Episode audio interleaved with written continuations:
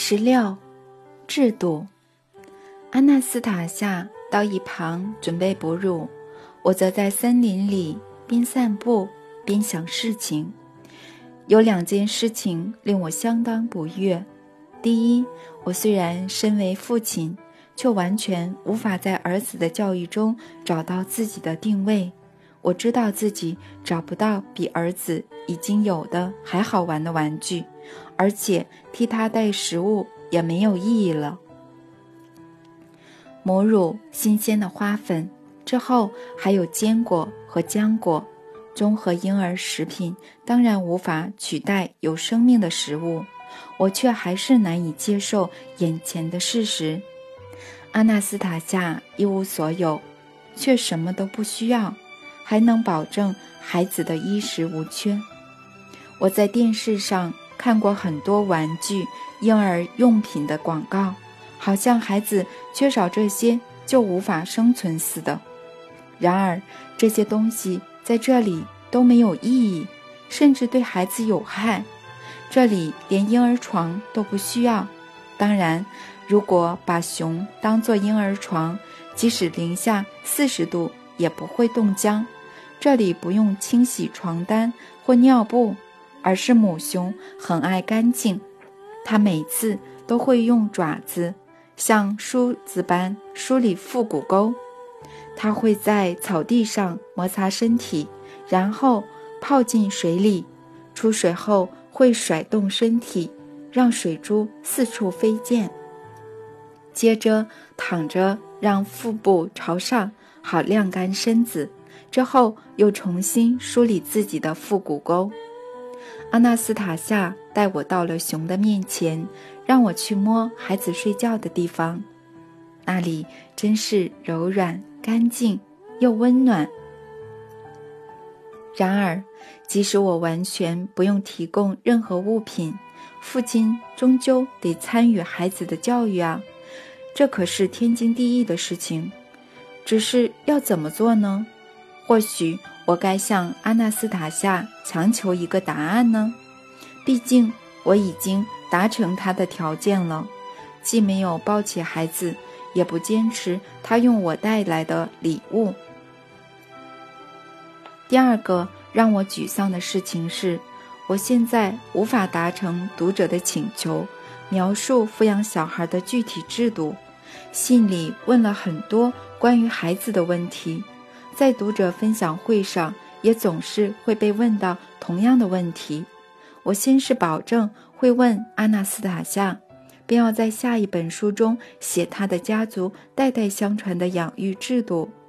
这下可好了，他不但否认有任何制度，还说任何制度都对孩子不好。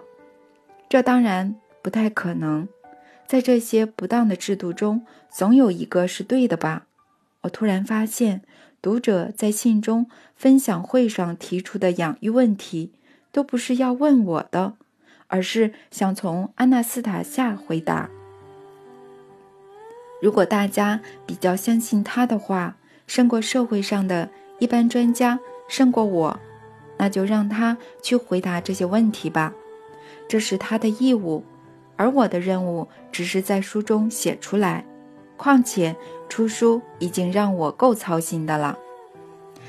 阿纳斯塔夏忙完后，高兴地跑了过来，双颊还泛着红晕。都安顿好了，孩子睡了，你自己一人不无聊吗？我在想事情，什么事情呢？烦恼没有东西可以写，我和你说了。读者想要你回答某些问题，他们想知道关于抚养小孩的事情。可是我能写什么呢？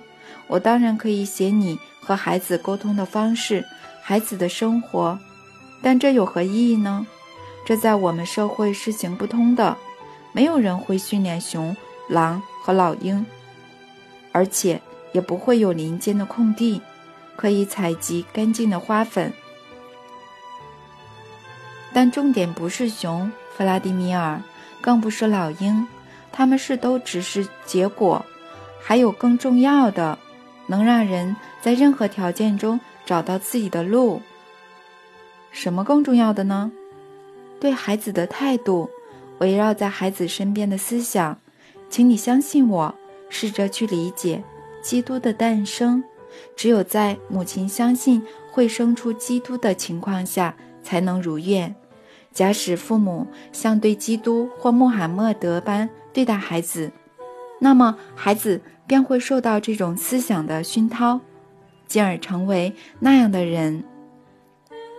人类还是会走进大自然，而只要能体悟并感受到造物者的创造，其意义和目的，就能为自己的孩子打造一个光明与幸福的世界。但要怎么做，怎么感受呢？这样该要遵循循序渐进，要有方法吧。只有用心才能感受，只有心可以了解。具体而言呢，你在写《下午小农》时就很具体啦，只是你没发现自而已。何必再浪费唇舌呢？如果没有打开内心与灵魂，话语就只会随风而逝，消失殆尽。我是写过，但没有一件事有为生活带来改变。幼苗很难觉察，不是每个人都能马上看到。心中长出的幼苗更是如此。可是，如果看不到，写了又有什么意义呢？我很努力写书，却还是有很多人不相信、不明白你所说的，甚至有人怀疑你根本不存在。弗拉迪米尔，你想一下，或许你能在他们的怀疑中看出一点道理。怀疑哪能有什么道理呢？怀疑比较不会导致抵抗的行为，那就是为什么我存在？为了某些人，为了这些人，我存在。我和他们在一起，就在彼此身边，也在彼此的心中。你再想一下，就会明白，我因为他们而存在。他们有创造的能力，不会去破坏。他们会了解你，支持你。他们的精神将与你站在一边。随你怎么说，我受够这种侮辱的言论了，请你让怀疑的人相信吧，去上电视展现你超乎常人的能力。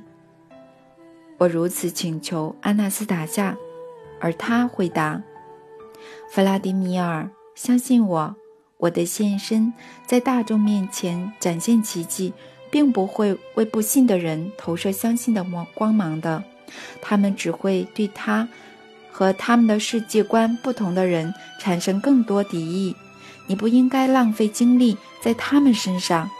凡事自有顺序，开端，我可以如你所愿的在人群中现身，但在那之前，我要先让非出于自愿把生活奉献给厨房的女性能够看见其他的喜悦，让爱的光线。照亮每个独立抚养孩子的年轻妈妈，还有孩子，你明白吗？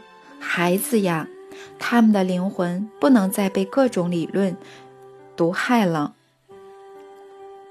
哦，你又在做梦了。时间都过了这么久，实现的却仅有那么一丁点儿。书籍、绘画、诗歌都有了，但你对全人类的贡献在哪里呢？不要只会说人类心中长出了光明的幼苗，请告诉我能具体看到、感受到的东西。你有能力证明吗？不能吧。我可以，那就是证明给我看。如果我说了，就会让你产生揠苗助长的冲动，那谁来保护幼苗不受冰雹的猛烈破坏呢？由你保护。如果真是这样，我是应该这样做来弥补我的过错。仔细看吧，多亏阿纳斯塔夏，我看到一个比我前几本书更奇特且震惊的景象，在我脑中或在我眼前，不确定是哪个，瞬间出现好多美丽的脸孔，他们年纪各不相同，来自世界各地，这些脸孔。不是稍纵即逝，我也看到了他们所做的美好事物。我看到他们周遭的情境，他们一生中遇到或因他们而起的事情，他们来自我们目前的现实环境。如果在电影院要看完这么大量的资讯，大概得花上好几年，但在这里只花了短短一刻。阿纳斯塔夏又出现在我面前，姿势和刚才一模一样。他在我看到他时旋即开口：“弗拉迪米尔，你可能觉得自己看到的只是一种催眠，但拜托你，请不要去想他们是如何出现在你眼前的。我们讲的是孩子，这才是重点。告诉我，你有看到孩子吗？看到了。”他们的脸看起来聪明又善良，他们自己在盖又又大又漂亮的房子，还一边工作一边唱歌。他们之间有位头发灰白的人，他是位院士，我一下就看出他学识渊博，只是讲话很奇怪。他似乎认为孩子能比拥有学者身份的人还聪明。这群孩子。和这位灰发的院士说话时平起平坐，同时仍带有尊重。我确实看到很多孩子，看到他们奇特的学习和梦想，但这只是影像而已。可以证明什么呢？现实完全不是这样。你看到的就是现实中呀，弗拉德米尔，很快就会相信的。果不其然。一切的确如此，真的有这么一回事，我亲眼看到了。十七，实现幸福的远景。从泰加林回来后不久，我又去了一趟格连吉克，参加读者分享会。克拉斯诺达尔边疆区的格连吉克代理区长。带我参观了谢秦宁院士创办的森林学校。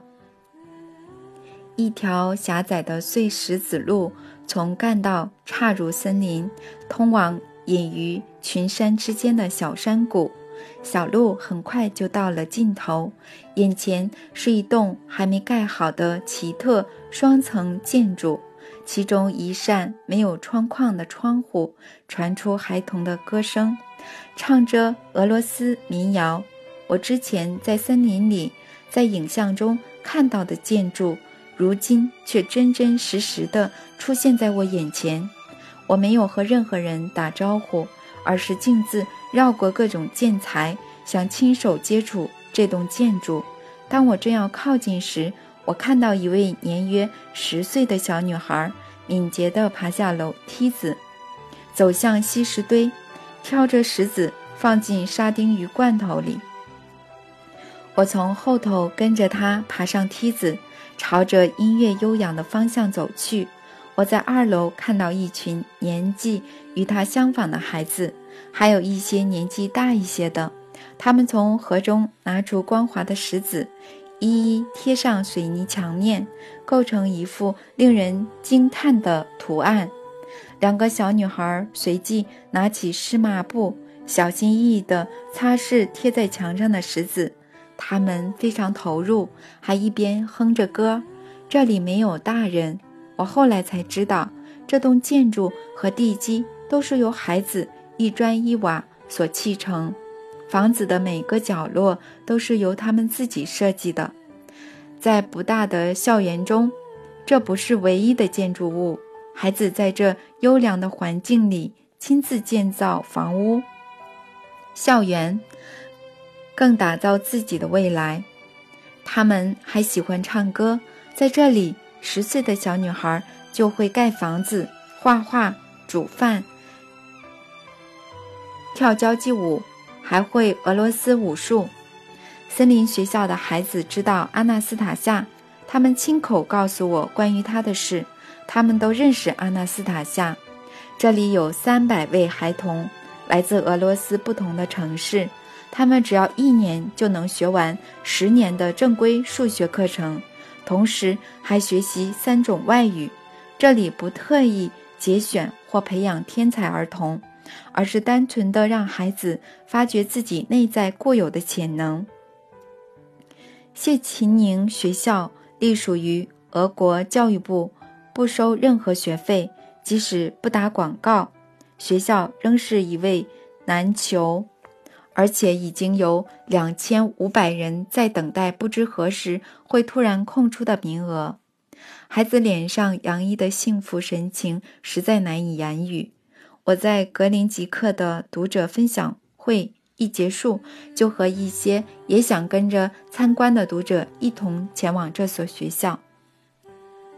其中的娜塔莉亚·希尔盖耶夫斯娜·连达尔丘克是一位厉害的导演兼演员，还是列里赫协会的理事。从事神秘学研究的他，在分享会上讲了有关列里赫和神秘学的资讯。对阿纳斯塔夏的描述更是比我详尽。与娜塔莉亚随行的是他十岁的女儿马申卡。他们原本打算在分享会后参加阿纳帕市的电影节，因为马申卡最爱的奶奶，同时也是知名演员的伊娜马卡罗娃就在那里。然而。马申卡有如恍然大悟，话语像闪电般突然蹦出：“妈妈，拜托，只要三天，三天就好。你去电影节的时候，让我待在这所学校。”娇滴滴的马申卡就在学校待了三天，结果居然让母亲大吃一惊。她难过的和我说：“我们给孩子的显然非常不足。我们虽然爱孩子。”却也无意间剥夺了许多东西。娜塔莉亚身旁跟着一位摄影师。谢谢秦宁学校的孩童在描述自己与阿纳斯塔夏的交流以及对生命的理解时，他便拿起摄影机开始拍摄。以下是我们与几位盖房子的孩童之间的对话，由我。和娜塔莉亚提出问题：“你们的建筑让人感受到一砖一瓦都充满着巨大的光明力量。”的确如此，其中年纪较大的红发女孩回答：“这和接触的人有很大的关系。我们是带着爱去完成这一切的。我们很用心，只把美好和幸福带进我们的未来。”是谁设计这栋建筑、梁柱和壁画的呢？是我们集思广益。你是说，虽然大家看起来各忙各的，其实却是一起计划吗？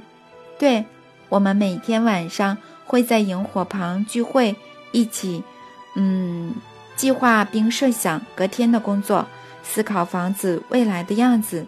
有些同学负责建造。实现并结合我们共同的计划。我们现在所在的房间是什么主题呢？斯瓦罗格，天火的起源。你可以从符号和守护石看出它的形象。你们之间会分谁是班长，谁地位比较高吗？我们有领袖，不过主要还是集思广益。我们将此称为容颜。什么？像容颜那样吗？对，一种状态、形象或期望。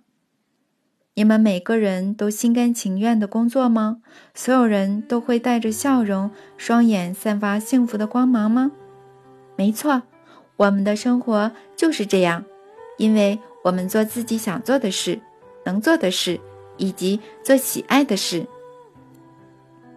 你说每块石头都有自己的脉动。节奏，对，它一天会跳一次。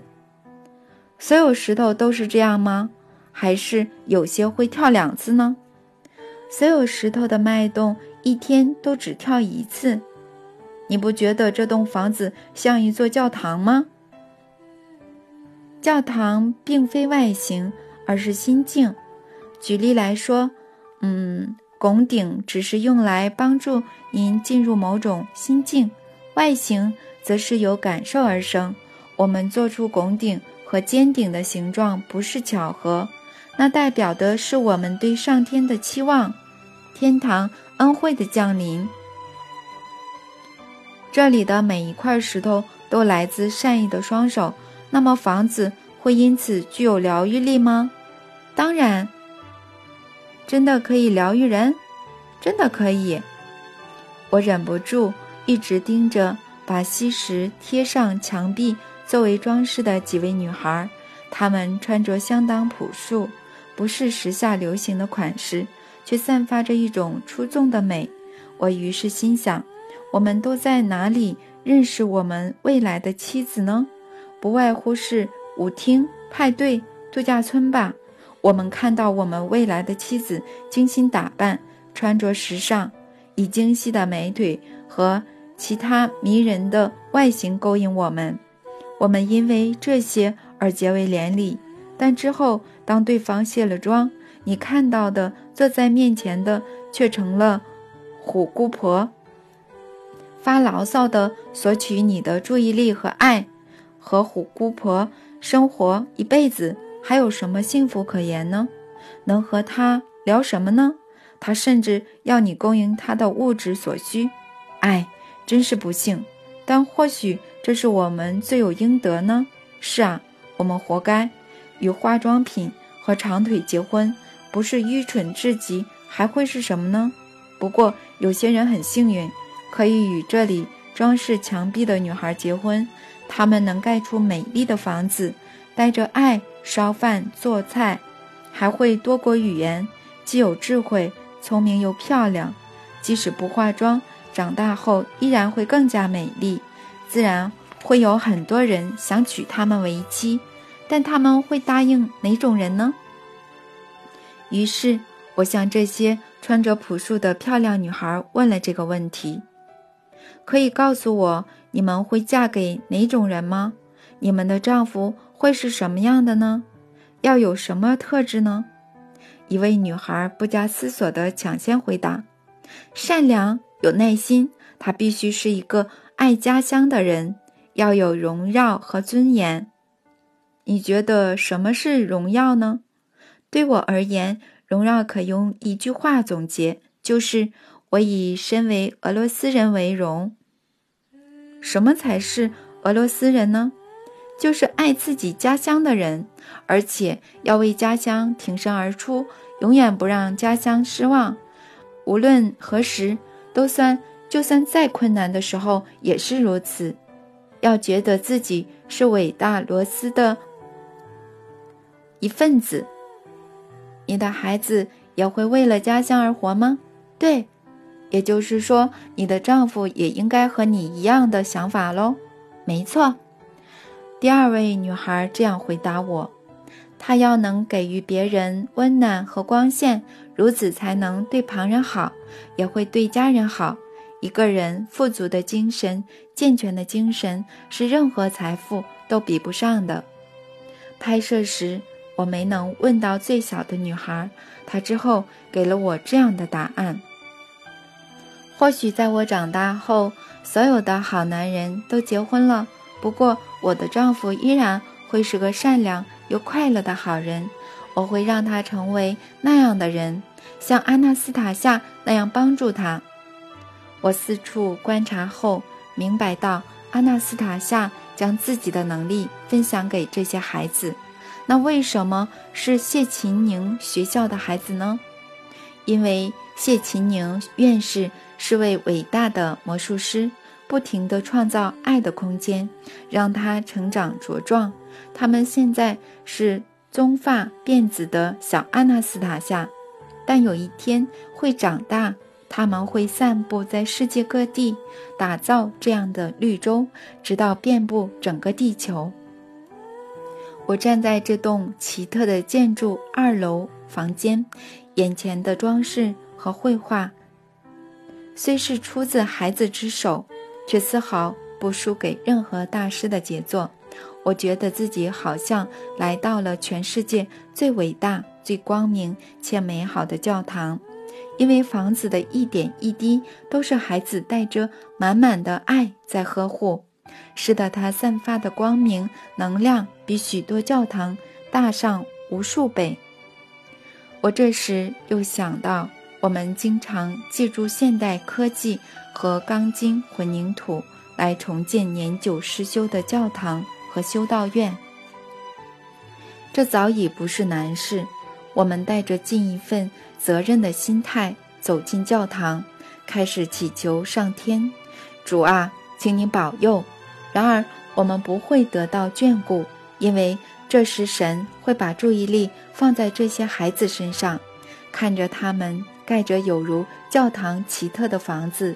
他会担心孩子的水泥没了，还是砖头或板子不够铺地板。他也会带着爱保佑帮助这些孩子的每一个人。我等不及要让世界看到这些小小的幼苗，却因此。做出阿纳斯塔夏先前担心的事。事情是这样的：我走在户外餐桌之间的走道，有一些孩子在桌前工作。我忽然感到一股微微的暖意，仿佛是有人对着我拿热反射器。这种温暖的感受和阿纳斯塔夏集中目光时所散发出来的类似。只是这个强度明显弱了许多，我仍旧停下脚步，朝向散发温暖的来源看过去。一位十一岁的女孩坐在边缘的桌上，挑挑米。她看着我，并露出微笑。我坐到她旁边，近距离看着她闪烁蓝色光芒的眼睛，我感到更加温暖了。于是我问她。你叫什么名字？你好，我叫纳斯加。所以你和阿纳斯塔夏一样，可以用注视温暖别人。你感觉到了？对，小斯纳小斯小纳斯加拥有阿纳斯塔夏以目光温暖别人的能力，虽然程度不同。娜塔莉亚走到我们旁边坐了下来，摄影师把机器打开拍摄。小纳斯加一点都不害羞，一边继续手边的工作，边回答我们的问题。你们的知识和能力来自哪里呢？来自星星。当你和西伯利亚的阿纳斯塔夏沟通时，你获得了什么资讯呢？了解并爱护家乡很重要。为什么这很重要呢？因为家乡是由我们的家人和祖先共同打造的。你的父母是谁？爸爸在做什么呢？爸爸是老师，他任教的学校很好，不过这里更好。你们这里像个幸福亲切的大家庭，那你们会不会因此忘记父母呢？正好相反，我们反而越来越爱自己的父母。我们会向他们传送美好的思想，希望他们可以过得很好。拍摄过程中，我实在很想请纳斯加让那些仍心存怀疑的人看看什么是温暖人的目光。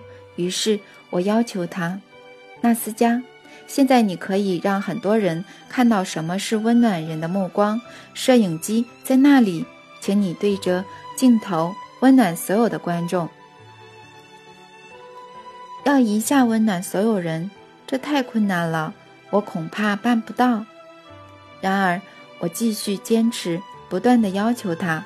接下来，纳斯加所遭遇的，就和有一次阿纳斯塔夏在泰加林里遭遇的遭遇到的一样。那时，他死命透过光线拯救远方遭到歹徒折磨的男女。我在第一集中，第一集中提曾提到，阿纳斯塔夏在那时有先解释，这不在我能力范围，可以说是原先就设定好的，不过不是我设定的，我不能直接干涉。现在他们比较强势，但在我坚持并不断要求下，他即使知道自己可能会因此丧命，还是照我的话做了。纳斯加也在我的坚持之下开始尝试。他连吸了两口气，中间没有吐气。他先闭上双眼一下子，然后开始静静地盯着镜头。摄影师没有出声，而而娜塔莉亚忽然脱掉自己的头巾，盖住纳斯加的头。她先发现纳斯加的身体开始颤抖，脸上没了血色。我警觉自己不应该一直要求他，没必要白费力气在那些不相信的人身上，这只会加深他们的反应。来此参观的大部分人会忍不住摸摸孩子，像对小猫一样抚摸、拥抱孩子，还会拍拍他们。既然如此，我为什么还要带这群大人来呢？毕竟我都知道，这所学校常有各级委员。代表参参访，还有纯粹出于好奇来参观的散客，想要感受孩子散发的恩惠。他们在接触并带走这份恩惠后，却什么都没有留下。或许阿纳斯塔夏说的对，在带走圣地的恩典之前，先想想自己能回报什么。如果你没有学会发出光线，何必要带走这份恩典，又将之？埋葬在内心深处呢？我也是出于好奇来到这所学校，多亏了阿纳斯塔夏，我受到谢奇宁院士的款待，还让孩子们为我和所有人准备盛宴。我们不仅享受了一桌的食物，孩子炯炯有神的双眼更是让我们回味无穷。反观我们投以了什么回报呢？以上。对下的方式拍拍他的他们的头，感到气愤的我脱队走到一旁，独自站着思考这件事情。认识我的莲娜和纳斯加突然走到我的旁身旁。你要放轻松点，纳斯加小声地说：“大人总是这样拍我们的头，抱抱我们，他们觉得拥抱很重要。”您从早上到现在都一副紧张的样子。我们去一趟草原吧。我们和您讲阿纳斯塔夏的事。我知道他目前在哪个空间。当我们走到草原，随行的摄影师开口要求：“我们再来采访他们吧。你看这里风景多美呀，一定能拍到很棒的镜头，而且不会有人干扰。”应该不必吧。我们已经问了很多，怕他们会厌烦，但他们还是很愿意和你聊天。能来这里的访客和记者不多，这可是千载难逢的机会呀，错过就可惜了。请相信我的专业。我拿起麦克风，并告诉两位女孩：“我需要进行采访，会问一些问题，让你们回答，可以吗？”如果你需要的话，就问吧。”莲娜回答。纳斯佳接着回答：“当然可以，我们很乐意回答。”两位女孩站在我们身边，理了一下自己的棕色长辫子，认真地看着我们的双眼，等候我的提问。我才问了两个例行问题后，就停了下来，警觉这种标准化的老套问题，所有参访的成人、委员和记者都一定问过了。而女孩早就能回答那种大人可能在一生中都不曾想过的问题。一位哈萨克村长说的对：“我的儿子在这里才读了三个月，我就已经觉得自己得赶紧再去学习，在他旁边才不会显得我很笨。”我们不总是用愚蠢的问题看扁孩子。无意间向孩子暗示他们无法做得更好吗？我拿着麦克风站在女孩面前，不发一语。我从他们的脸上看出，他们在为我担心。他们知道我一时分神，不知该怎么问下去。我向他们诚实以告：我不知道要说什么，要问什么问题了。接下来的情况非常好笑。我和摄影师两个堂堂男子汉站在这里，眼前是两个活力充沛、互相扶持的孩子，他们毫不犹豫地向我们解释该如何采访、与他人谈话。你要放轻松，要学会怎么放松。说话时最重要的是真诚。您，嗯，说您有兴趣的事情。不用顾虑我们。当然，谈话时要为对方着想。但如果您觉得有困难，就不必了，放轻松就好了。您只要发自内心的提问，我们都能回答的，不用顾虑我们。要是您现在没办法提问，那就由我们自己跟您说吧。他们走在草原上，脸上挂着笑容，一边摸着小草，一边说话。他们渊博的宇宙知识。从心中散发出的纯真，以及闪耀着善意光芒的眼神，让我们内心感到平静与自信。摄影师没有变换镜头，直接从远处拍摄。我事后经常看着娜塔莉亚给我们的录影带，看着这两位淡棕色头发的小小魔术师走在草原上。他们终将长大成人。学校里还有三百位像他们这样的人。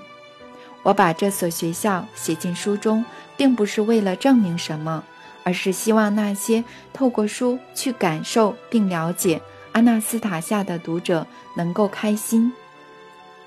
如果您对我描述的内容和方法感到不满，就讲就请不要读下去。我已经收到够多的批评了。例如，我的叙事风格、文法错误，甚至说我别有商业意图。即便如此，我还是继续写我的下一本书。如果您不喜欢，最好不要再读了，因为接下来的内容只会比前几集更激烈，叙述风格也不会改善多少。总之，会让您更加不满。十八，谢秦宁院士，他是谁呢？我们习惯透过传记、服务经历和称谓来形容一个人，但是在这里通通不管用。圣经说：“凭着果实就能认出他们来。”谢秦宁的果实就是那些脸上洋溢着幸福的学童和家长。他究竟是何方神圣呢？在列里赫协会担任理事的俄国荣誉演员娜塔莉亚。就曾这样说过：“我曾和各国许多知名的传道者和导师交流，却从未像现在这里一样让我难以忘怀。我接触的或许是一位伟大的贤者，但这不是因为他懂古老的《犬陀经》，而是因为他知道许多我们不懂的。我也想谈谈自己对谢秦宁的印象，但我不是教育专家。”生怕会用错定义，所以就尽量如实的转述他所说的话。娜塔莉亚、摄影师谢琴宁和我四人走在学校的走廊上，来到走廊之间一座没有用墙隔开的厅堂，桌子周围坐了不同年纪的孩子，全都专心在做我们无法一时理解的事情。我们的出现和摄影机并未让他们分心。一些坐着的孩子有时会起身离开，往别处去，然后再走回来；有时会走到挂在墙上写有数字的板子那里，或是若有所思地在大厅里徘徊。有些孩子会彼此交谈，和对方证明或解释什么。谢琴宁先生，他们在做什么呢？娜塔莉亚发问：“你们眼前所见的，基本上是孩子在尝试交流。如果交流顺利的话，孩子可以在一年内学完十年的正规数学课程，这是他们的任务。如果孩子能和拥有相关知识的人交流，就能完成任务。重点在于他们彼此之间的关系有多开放，他们的场域结构能彼此交换资讯。”俗话说一见钟情，相爱的两人只要三言两语就能了解彼此。你都还没开口，对方就懂了。你们可以看到，这里的一切是为了让孩子自由，不受拘束。他们可以无畏地提出任何问题，起身走动。关系的维系很重要。关系的维系不仅对孩子很重要。对活动的规则规划者也很也是，因此他们把刹车拿掉，也就是不强调年龄的差异。像是十五岁的伊凡旁边坐着十岁的沙马，现场还是有读大学的谢尔盖，他今年就要毕业了。那位即将毕业的大学生几岁？谢尔盖今年将满十八岁，他十七岁就大学毕业了。对，十七岁。但我们尽量不用年龄的概念，这点很重要。观察一下，就会发现这里的老师融入学生之中。没错，这是个特别的团体。无法参与房屋建造的孩子都在这里，他们要学好十年的正规数学课程，然后把这些知识传给正在盖房子的同学，这样就是可行的。因为一个带有互动整合元素的系统正在他们的中心中萌芽。我们组员的记忆早已了解宇宙的机制以及在宇宙空间中生活的方式，所以千万不要以为孩子不懂。如果讲解的人有这种想法，学生就会真的不懂了。讲解者最基本的是要与学生培养好关系，以利解决问题，使学习自然而然发生，而不是让他们一心想着学习及背诵。不要让学生觉得是人在教导，而是和讲解者一起合作，这中间不再有老师与学生的区分。在解决问题的过程中，会获得必要的知识。但其实比较像是回忆过去所遗忘的知识。如果你们还记得的话，这就是巴甫洛夫所谓的反射弧刺激反应。如果有必要，就会有解决办法。很重要的是，他们的行为要对旁人有直接的影响，而且他们现在的学习不是为了自己，他们要把所知分享给别人，不去在乎分数。他们知道几天后要向别人讲解所学的一切，在学习的一开始会有人指引他们，每个人都会被分派到组别，他们会观察自己之后要分享知识的对象，关心他们建造房屋的状况，也关心自己的小组不会落后。这里相当强调服务他人的动机。如果说他们在学习什么？他们其实是在学习了解另一个人的内心、志向和想法。数学并非重点，而是学习数学的人。学习数学不是为了数学本身，而是为了更靠近真理。只要这种为了什么的动机越强，就能更成功地进入知识的领域。有一个真诚的环境很重要，不会有人被冒犯。或是激怒，这里没有这样不对这种话。古俄文中没有阻挠动作或不好的词汇。古时候，不管是哪个民族的人，都不会对任何事物说出不好的词汇。这种词根本不会存在，自然也没有必要去留意。当你走到死胡同时，其他人为了让你找到出路，会说右转、左转、往上爬。提示你该往哪里走，而不是直指你走错了，让你站在原地。现在，当说俄文的人说“请说俄文”，实际上却一指不堪入耳的辱骂之词。可是这并不是俄文。科博杰夫对此有很确切的见解。我们斯拉夫祖先在面对要事时，总会特别敬重所用言语及词汇。这首诗写得很确切，所以和他们共事的人要有渊博的词汇，不轻易使用会使人分神的语话语。由衷而发的温暖言语更是特别具有意义。真理，我们的遗产，都是具有灵性的。孩子必须。参与自然的宇宙进程，永恒的自我再生，才能给他们永恒生活的喜悦、真实的存在，而不是虚幻的形式。